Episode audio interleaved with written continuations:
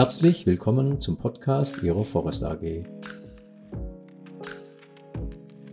Hallo, mein Name ist Jürgen Päger. Ich bin Berater und Trainer für Umwelt, Energie, Arbeitsschutz und Qualitätsmanagementsysteme.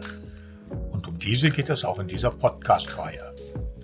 Unser Thema heute soll das Bundesemissionsschutzgesetz sein.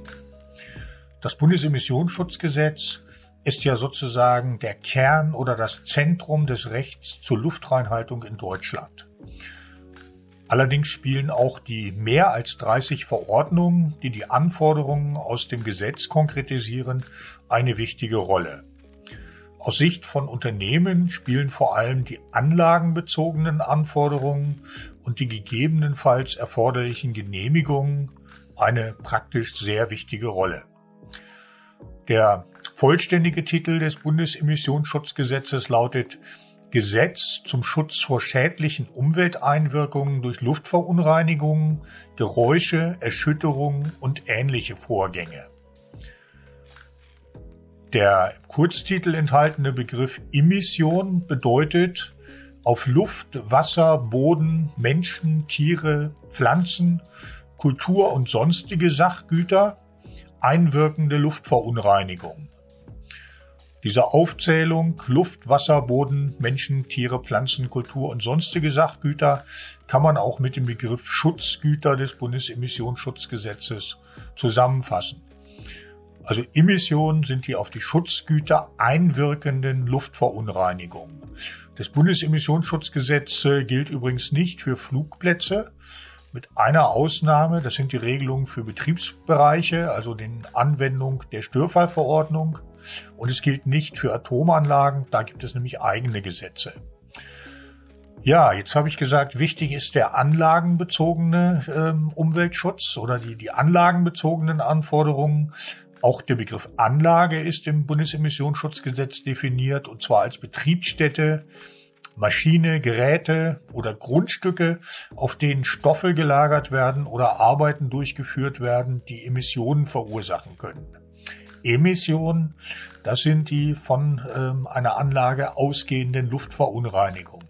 Also der Zusammenhang zwischen Emission und Emission ist sozusagen zwischen Ursache und Wirkung. Die Emission ist die Ursache, die, die Abluft, die Abgase, die abgegeben werden. Die Emission ist dann die auf die Schutzgüter einwirkende Luftverunreinigung. Ja, im Bundesemissionsschutzgesetz ist vor allem ganz wichtig die Unterscheidung bei den Anlagen zwischen genehmigungsbedürftigen Anlagen und nicht genehmigungsbedürftigen Anlagen. Welche Anlage genehmigungsbedürftig sind, das wird in der vierten Verordnung zum Bundesemissionsschutzgesetz, gerne auch kurz gefasst als vierte BIMSCH-V, geregelt. Eine solche Genehmigungspflicht betrifft fast alle gewerblichen und industriellen Großanlagen. Und die Genehmigung umfasst äh, nicht nur den Betrieb, sondern auch die Errichtung und wesentliche Veränderung von solchen Anlagen, einschließlich aller Nebenanlagen. Das Verfahren zur Genehmigung ist in Paragraph 10 des äh, Bundesemissionsschutzgesetzes oder wenn die Anlage in der vierten Bundesemissionsschutzverordnung mit einem V gekennzeichnet ist, das heißt vereinfachtes Verfahren, das ist in Paragraph 19 des Bundesemissionsschutzgesetzes geregelt und sie wird konkretisiert in einer eigenen Verordnung der neunten BIMSCH-V, also der neunten Verordnung zum Bundesemissionsschutzgesetz. Voraussetzung für eine Genehmigung ist grundsätzlich einmal die Erfüllung der Pflichten aus Paragraph 5 des Bundesemissionsschutzgesetzes.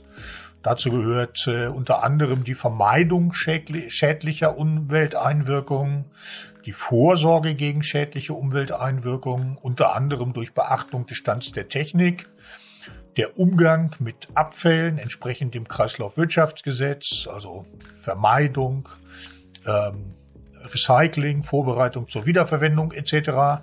sowie die sparsame und effiziente Energieverwendung. Das sind aber alles, äh, mal abgesehen vom Kreislaufwirtschaftsgesetz, relativ generelle Anforderungen. In der Praxis äh, spielen daher die Verordnungen, die auf Grundlage des Paragraph 7 des Bundesemissionsschutzgesetzes erlassen werden, sowie die TH Luft und die TH Lärm als Grundlage für die Arbeit der Genehmigungsbehörde eine sehr große Rolle. Weiterhin sollte man wissen, dass die bundesemissionsschutzrechtliche Genehmigung eine Konzentrationswirkung hat. Das heißt, andere notwendige Genehmigungen mit Ausnahme der wasserrechtlichen Erlaubnisse und Bewilligungen, also zum Beispiel die Baugenehmigung, mit einschließt.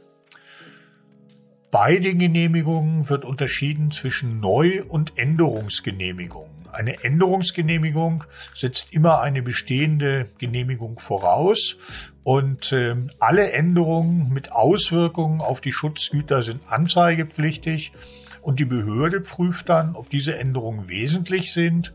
Dann ist nämlich eine Änderungsgenehmigung erforderlich. Ja, wenn man noch keine Genehmigung hat, dann braucht man eine Neugenehmigung.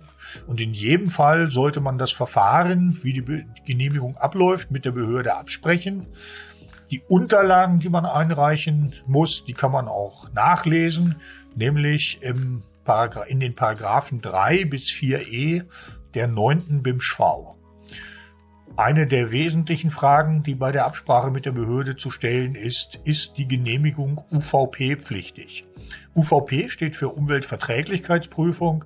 Diese ist wiederum im UVP-Gesetz geregelt.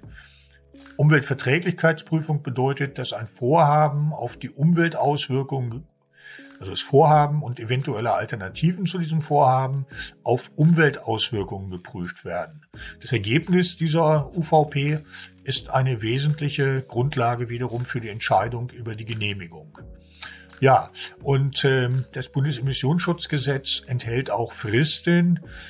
Wie lange hat die Behörde Zeit, über die Genehmigung zu entscheiden, sobald ihr die erforderlichen Unterlagen vollständig vorliegen? Über das Genehmigungsverfahren selber wollen wir dann im nächsten Podcast reden. Für heute soll es erstmal reichen. Ich hoffe, dieser Podcast hat Ihnen gefallen und wir hören uns bald, vielleicht mit dem nächsten Teil, mal wieder.